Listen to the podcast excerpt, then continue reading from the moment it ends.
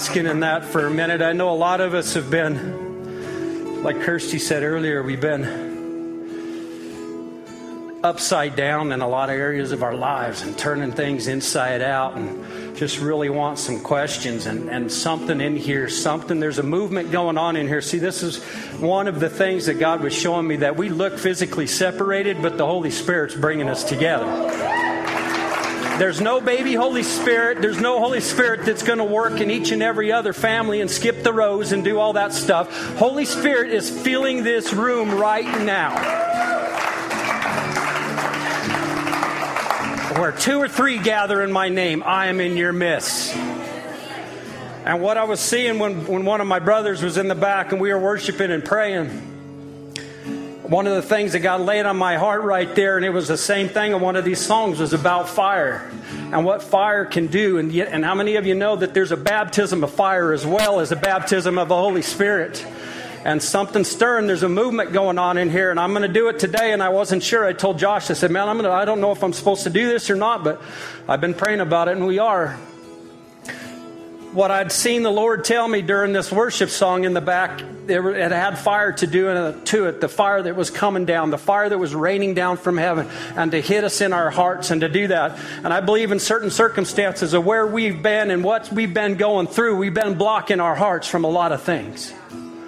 We've all been going through some circumstances, and all God, all I could hear through this worship song is God saying, You need to turn and burn. You need to turn and burn.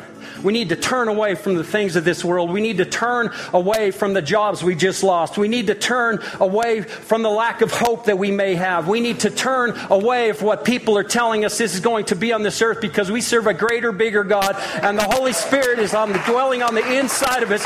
We need to turn and burn. We need to lay it down at the foot of the cross. We need to let things go. Everybody in here today has something to let go. And during this word and during the message that I was building this week, I had to lay a lot of things down in there, and you'll, you'll know why I was laying a lot of things down at the foot of the cross in order, I, in order for I can see the kingdom of heaven rain down on me. Because how many of you know once the enemy starts to get a hold of you, once you start doing the right thing, once you start stepping foot in a church, once you start having a relationship with Jesus Christ, once you start bringing in the Holy Spirit in your life, the world wants to say you're doing it all wrong. Come listen to man instead of the Holy Spirit. So it's time for each and every one. I want you. Can we pick that back up just a little bit, Wags?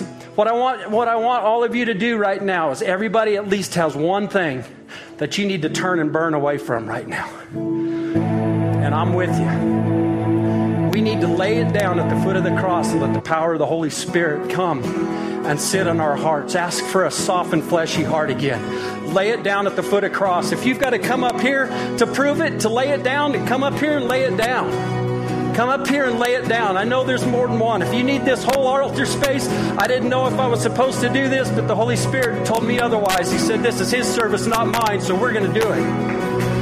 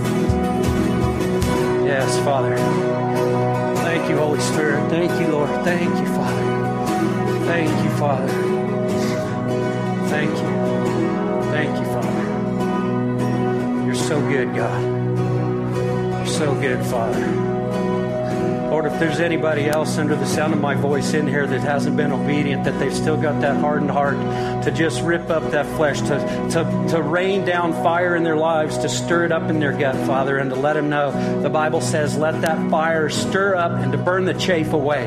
Burn all things in this world, but burn up the unnecessary stuff that we have in our lives right now, and that we have a pure heart, a heart that, that a heart of fire, a pure white heart, a heart of fire that sets down on the the inside of us, not a stony heart or, or a rocky heart, but we rip down that hardened flesh that the world says we need to have in order to function, but we're laying it down right now. If you don't know who Jesus Christ is in your life, now's the time to find out who Jesus Christ is. How many of you know that God and the Holy Spirit are doing miracles, works, and wonders in the midst of all this bullcrap? And you're all part of the miracles, works, and wonders. Open your heart up to Him. It's simple. It's not a prayer, Pastor. Say it all the time. It's just you being obedient to say, Father, I know, I know you went to the cross for my sins. You died, were buried, and resurrected. Come into my heart. Boom. Forgive me of my sins. The Bible says He casts all sin as far as the east is to the west, and He will remember them no more. So, why do we need to remember our own sin? If He's going to forgive them, if He's going to forget them, why don't we? Lay them down right now. Lay them down right now. Amen. Amen. We just pray over these people in the front, Father. We just pray peace. We just pray joy. We just pray kindness. We just pray love, Father God, to let them know and understand the few, few, the agape love of Jesus Christ. Not who they think they are or who people say they are, Father, but you fill them with your agape love, who you say we are. And anyone out there, Father God, we just thank you so much for this service. We thank you for the time. We thank you that, that you're coming into this service, Father God, that it is all for you. I hope that you get all the glory and all the benefit. Father, if I say anything or do anything that is not accordance to your word, let it fall dead on deaf ears. We give you praise and glory in Jesus' name. Amen. Amen. All right, I'm out of breath. I need more water. We'll see you all tomorrow. I'm done preaching. I love you guys. Facebook, I didn't have time to address you yet, so we thank you for those that cannot be here today. And uh, I hope that you were able to, to feel the same Holy Spirit that's in your living room or in your car as it is in this church building. Our Holy Spirit is not in one place, and I, I, I pray that He's doing miracles, works, and wonders in, in your life too. So we thank you so much for joining us. Uh, I hope that uh, you all will continue to get a word out of this uh, where my heart's headed right now. I just assume do about four more worship songs and uh, just bask in His glory. Amen. Whew, I got worked up. Sorry. All right, let me get let me get gathered up here. So, all right, so you're going to kind of see where where my heart went with some of this and the passion that I was carrying and. I'm in the back room and during this, this praise and worship song, I was talking to all I can say it. I was talking to Josh. Josh and I were worshiping and, and praying, and a couple of weeks ago, or not even a couple, little little less than two weeks ago, Josh and I were talking. Our pastors are down in Tulsa taking care of some business, so he'd asked me and him to take the next couple of weeks for some things. But um, Josh had called me, and we were kind of talking a little bit here and there, and kind of figuring out what we were supposed to do and, and, and the message and the direction we're going. And Josh touched on it a little bit at the beginning of Friday night, coming off the fast, where, where it was uh, the, last, the last day of, of the fast. And, and what Josh had briefly brought a word on was doubting Thomas and some of the situations that he was put in and some of the reflections that that doubting Thomas was in and, and what it really kind of says in the Bible about a little bit. And I, what was so interesting to me that I knew I was supposed to do a further word on this because him and I were basically studying the same scriptures out that week, before, and I hadn't even talked to him that day, other than trying to find out what we were supposed to do in church. And we were studying out Doubting Thomas and just the reflection of his life and where things were going with that. So I did know that I was supposed to do this word and just kind of reflect on it a little bit longer. But so I want to set you up just a just a quick uh, setup here. So here's the definition, just going off my pastor's vein and, and the direction that he always does. I like to set up a few definitions and all that. Some of them seem pretty simple, but you know, some of them can uh, look a little bit different in the in the real dictionary and in the, and what the Bible says about it. So that word, we're going to talk a little bit today about doubting Thomas. Is it me, Marco? I'm I'm trying to work through it. Am I sounding a little hot out there no? Is it okay? All right. It just feels like I'm having a little ring then, but I'll, I'll go through it. I wasn't sure. There we go. So, I want to talk a little bit about doubting Thomas. So, I looked up the word doubt. And most of you are probably going to know this. This is a feeling of un- uncertainty, fear, be afraid, or to question the truth. And most of you, some of you in here may not, some of you may have, but pastors talk a lot about this scripture, Hebrews 11:1. 1. Faith is the substance of things hoped for, the evidence of things not seen. So as I was working this out, I've always felt like, or maybe you guys can help me out, how many times when we in our own lives begin to start doubting things, and then all of a sudden either we start questioning our faith or someone else questions our faith for us. Doubt is not a lack of faith. It's not the complete opposite, as I've studied some of that out. Faith, faith is exactly that. Hope is in that faith. Doubting may not be.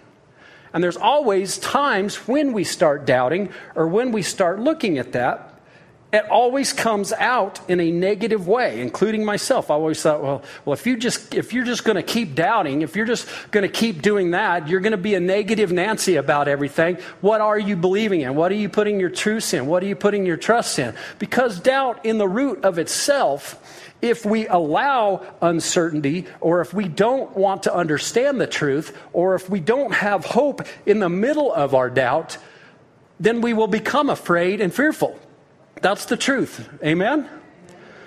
So that so there is a portion of doubt. I'm not trying to I'm not going to I'm going to try to explain myself through some of these these things a little bit better. So what I don't want you to understand is thinking doubt is a complete good thing.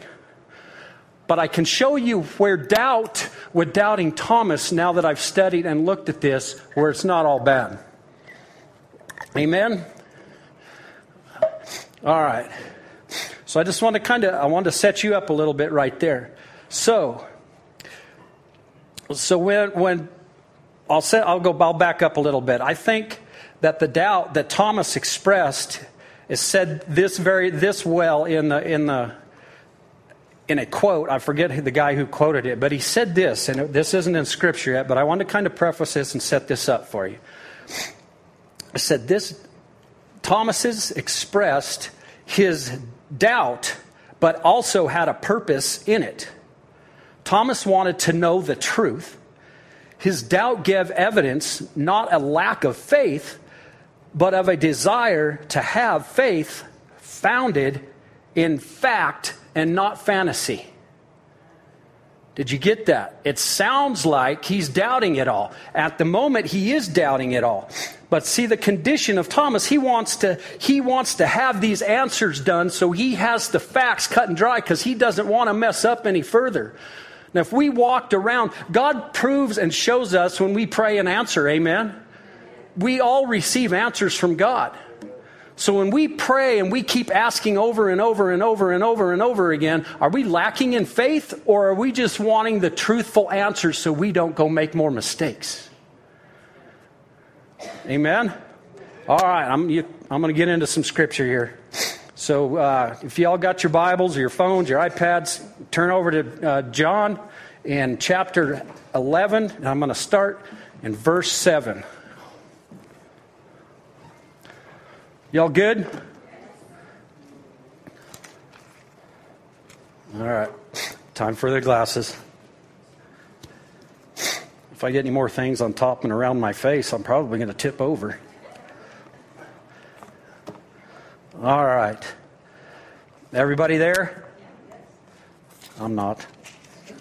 There we go. Chapter 11. in verse 7. I'm going to start here. So it says, Finally, he said to his disciples, this is Jesus talking. Jesus is talking to his disciples, let's go back to Judea. But his disciples objected. Rabbi, they said, only a few days ago the people in Judea were trying to stone you. Are you going there again? And Jesus replied, There are 12 hours of daylight every day. During the day, people can walk safely. They can see because they have the light of this world. But at night, there is danger of stumbling because they have no light. Then he said, Our, our friend Lazarus has fallen asleep, but now I will go and wake him up. The disciples said, Lord, if he is sleeping, he will soon get better. They thought Jesus meant Lazarus was simply sleeping, but Jesus meant Lazarus has died. So he told them plainly, Lazarus is dead. And for your sakes, I'm glad I wasn't there, for now you will really believe. Come, let's go see him. Thomas, nicknamed the twin, said to his fellow disciples, Let's go too and die with Jesus. So what we're go look so what we're going to set up here right here is look how look at how all the disciples in this certain situation were wanting questions and doubting Jesus because they weren't prepared in their hearts or they weren't willing yet to come out there. They don't want to go back to find Lazarus and raise him from the dead because they're afraid themselves they're going to get killed. Amen? But what, is, what does doubting Thomas do? He goes, Let's roll. If we're going there, even if we die, we die. We follow Jesus. Do you see the condition of the hearts? Do you see why he asks some of these questions? He wants to do, he wants to be the diligent person to do exactly what Jesus Christ has called him to do. He's trying to figure out, he's asking these questions not to doubt Jesus Christ. And I'll get there in a moment. I'm jumping the gun on some of this stuff. But he's getting questions so his heart can remain true with Jesus Christ. See, the last few times that Jesus had been in Judea, the Jews had tried to seize and kill Jesus Christ, and they did not want to die with them. Thomas's statement that he made Thomas's statement that he made here was a very brave statement. In that he had assumed, Thomas assumed that if he went with Jesus, if he went with Jesus, he could very well mean that his life might be in danger as well his, that he might die as well. But also the Bible does tell us, tells us what? In Mark, in Mark, not you, Mark, the other Mark in the Bible. In Mark 8, he was waving at me, I thought. In Mark 8, it says what? Put your action. If you die for me, you will have life. If you die for me and for the sake of me, I will give you life. See, Thomas is stepping on. Thomas is putting the word of Jesus Christ into actions, not just listening to the word. How many of you know you listen and learn, but then you got to put it to work? Thomas, not looking at it because of his name. See, and that's what, that's kind of, the, until Jesus actually said this, this is where it's going to get. I'm going to try to keep you guys straight and narrow here. Until Jesus says this further down in my message, in the third time that he meets. Not everybody was calling him Doubting Thomas yet. He was still simply Thomas right there. But yet he's still asking questions on where to, what's going to go, or what Jesus, what are you going to do? Jesus, okay, I'm going to set my heart upon you. Whatever you tell me to do, I'm going to do for you. So that was the first encounter. That was the first time. And see what, what I what I found out was only in John, there's three different mentions of doubting Thomas, and I'm going to go through all three. I just went through the very first one right there. With the, with the exception of listing him in the names of the rest of the disciples. I'm talking about specifically in John where they're talking about doubting Thomas through these three mentions. Y- y'all with me there? Okay, so the second mention, I need you to go over to John chapter 14. And we'll start right there in the very first verse.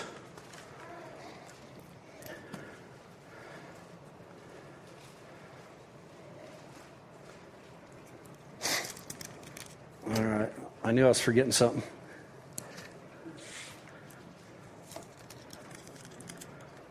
All right. I got my sticky notes stuck in sticking pages together. Bear with me here.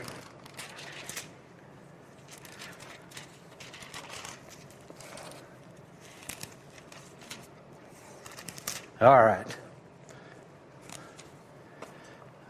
Y'all all there? I'm sure you're there quicker than I got there. All right. In verse 1, it says this Don't let your heart, Jesus is speaking here, don't let your hearts be troubled. Trust in God and trust also in me. There is more than enough room in my Father's home.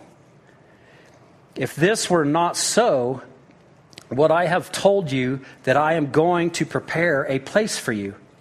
When everything is ready, I will come and get you, so that you will always be with me where I am, and you know the way to where I am going. Now, number five, this is here's for t- or verse five. No, we don't know, Lord. Thomas said, "We have no idea where you're going." So, how can we know that way? There we go again. Who's the one asking Jesus? Who's the one who had the courage enough, the truthful enough to step out and ask them? But see how people are starting to label him. Even Jesus says it. I'll get to you in the third mention here. But do you see the condition of Thomas's heart? I'm looking through, I'm not looking this at all negative or, or unbelief or the lack of faith. I believe the faith is always there. It's so much so that he wants the exact truth from the horse's mouth so he won't mess up and he can please and serve his Lord and Savior. Are you there? How many of us have ever walked around really wanting answers, but we didn't know how to ask it? You know, I mean, there's been times that I've had to pray and sit and ponder on asking my pastor some questions. Because where's my faith? Or if it was pertaining to something he may have said or something he did, and I needed an answer of what he might have told me to do so there is no confusion. But I had to go ask him so I did know what I was supposed to do. How many of you have done that? How many of you have just held some of these questions in and had to stir them in your gut and carry them around when it could have been just spoken to the truth out of love and found out the answer? You're not, and what that can do is settling on what you what that can do is you just settle on that doubt because you don't have the truth and the answer. So you come up with your own assumption or your own direction or your own answers for yourself. All the while doubt is placing fear and anger and anguish in your life when you can just turn and ask that question. And Thomas, I believe, did that. I believe it was out of a trust, truthful heart that he wanted to talk to Jesus and he didn't want to mess up. So he says, so, so Thomas in John was mentioned and, and, and told three different times, and that was the second time. It is no doubt, or I believe, I believe, there is no doubting Thomas in that situation, or just Thomas doubting his own trust. He never considered himself doubting it. He just wanted to be that truthful person. He's, he wants to be not doubting Thomas, but Thomas getting the truth of who he is and what he's trying to establish. And when I was so when I was reading some of this stuff, when I was going through it, now listen, when he's when they're talking about going, going, everybody knows they're going to the upper room. Jesus is sending his disciples to the room and he says, Wait there, I will meet with you, I will be back for you. I will come as though in the form of I will be back to show you. But set this up like were all the rest of the disciples 100% 100% truthful and faithful in that comment and in that situation. Now, we know it to be true, but that's happening in real time. That's happening right there in front of their face. They're going into this room. They're saying, Stay in this room. I'll be back and we'll, we'll go out and do this, knowing that they're going to be crucified. And they're all looking around each other. Now, were the rest of the disciples doubting that as well?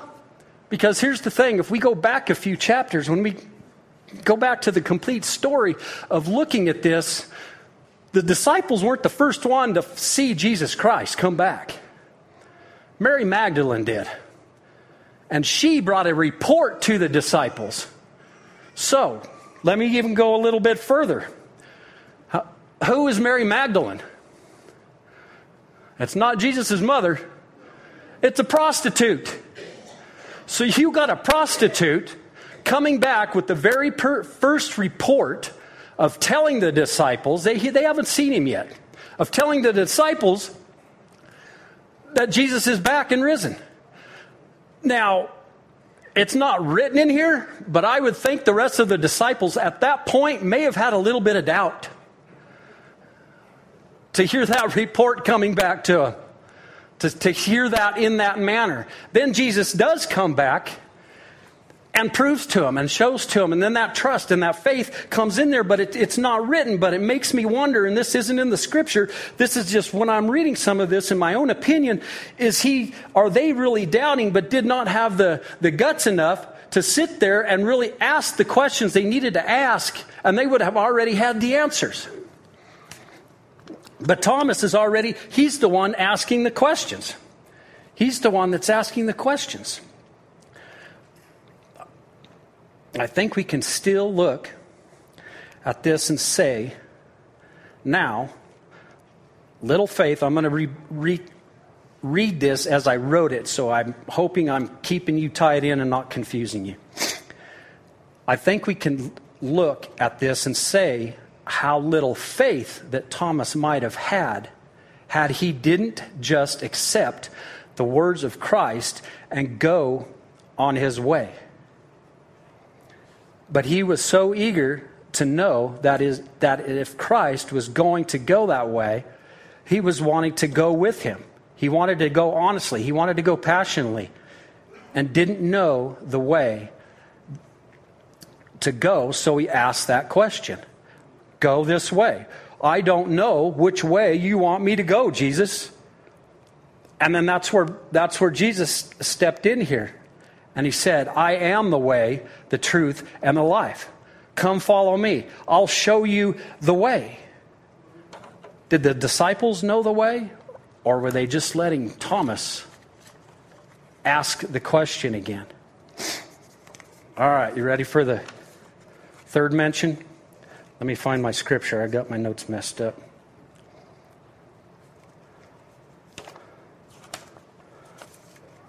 All right, go to John, a couple pages over, go to John 20, verse 24.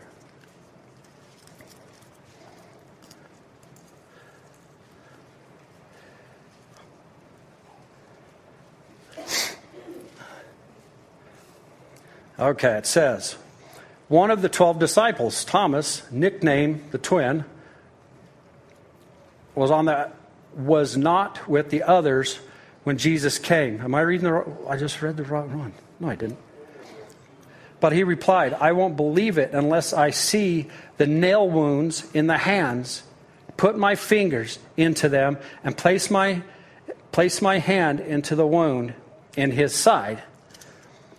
Eight days later, the disciples were together again, and this time Thomas was with them. See, that's what, that's what Jesus said. The rest of the disciples already knew that Jesus Christ was there. Thomas hadn't even seen him yet. So this is the, he, so he's trying to tell, he's back with the disciples, and now they're going to see. The doors were locked, but suddenly, as before, Jesus was standing among them. Peace be with you, he said. Then he said to Thomas, Put your fingers here and look at my hands. Put your hand into the wound in my side.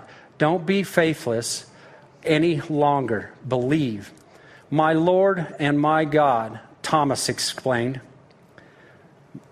That's key right there. My Lord and my God, Thomas ex- explained, exclaimed. Then Jesus told him, You believe because you have seen me. Blessed are those who believe without seeing me. Here's where I want to set that up. See, that's even the scripture that Jesus went down and told Thomas right there. Don't be a doubting Thomas. You are doubting. So this is where I want it to be clear. Jesus recognized and knew that in the condition of who Thomas was in his questioning. Was he in the question in and of itself, doubting it? Absolutely.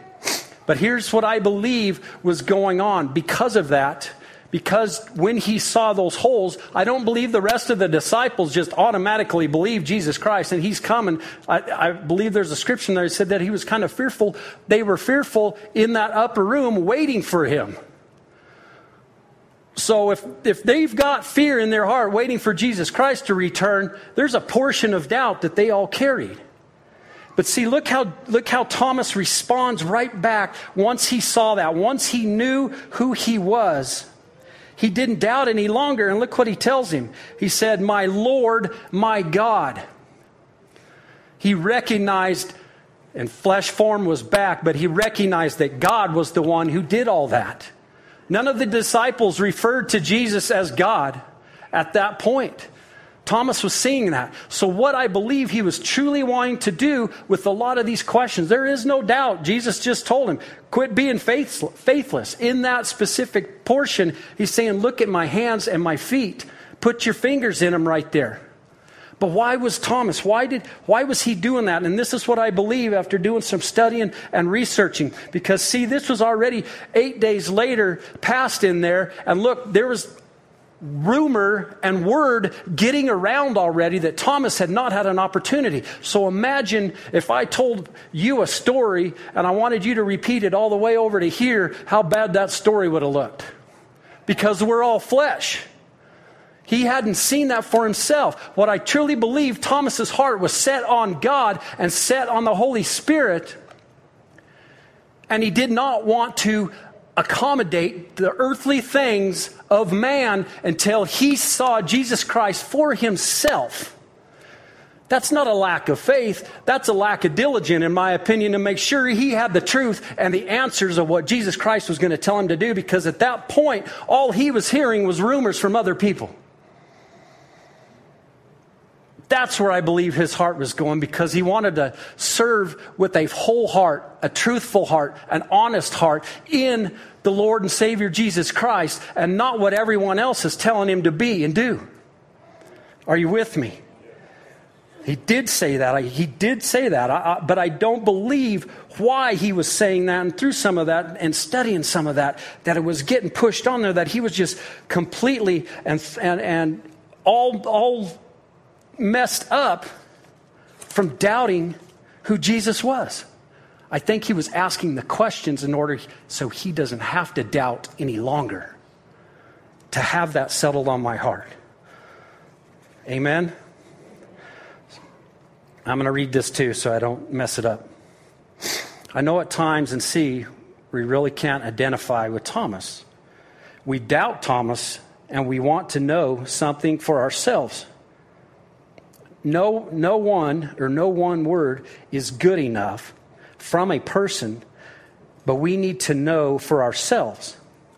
Is this not having faith? I don't think so. What, what faith is greater?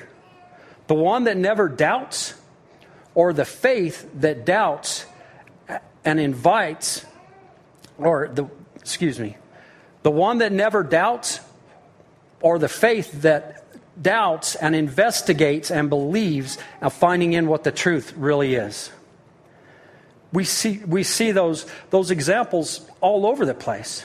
We, we see people asking questions all over the place. We see those things, but people look at other people in some of these situations of one another, and we start labeling one another because of that, because we don't have the true answers. Even look, look at Peter. We can either choose to look at Peter that denied Jesus Christ three times in the rooster crow, or what did Jesus Christ do for Peter? Build his church on the rock. One, Jesus Christ said, but are we choosing to believe that he was a that that Peter was a doubter and denier, or are we going to believe that the church is built on Peter's word? we have those questions. And I'm going to leave you with this. I'm going to read this too. I'll end with this. So when we have doubts, or when we hear about doubting Thomas, let us remember that he was so much more than a doubter, but rather who was. Let me put these on. I'm reading like a two year old right now. so when we have doubts, or when we hear about doubting Thomas, let us remember that he was so much more than a doubter, but rather was one of, one of who needed to find out for himself, needed to search out the truth, needed to believe not because of other men's words, but because of God himself revealing it to him. We can trust others, but let us search and let us find. Let us be like Thomas in the dedication to Christ, in his desire to really know for himself the risen Lord. I think Thomas really fits.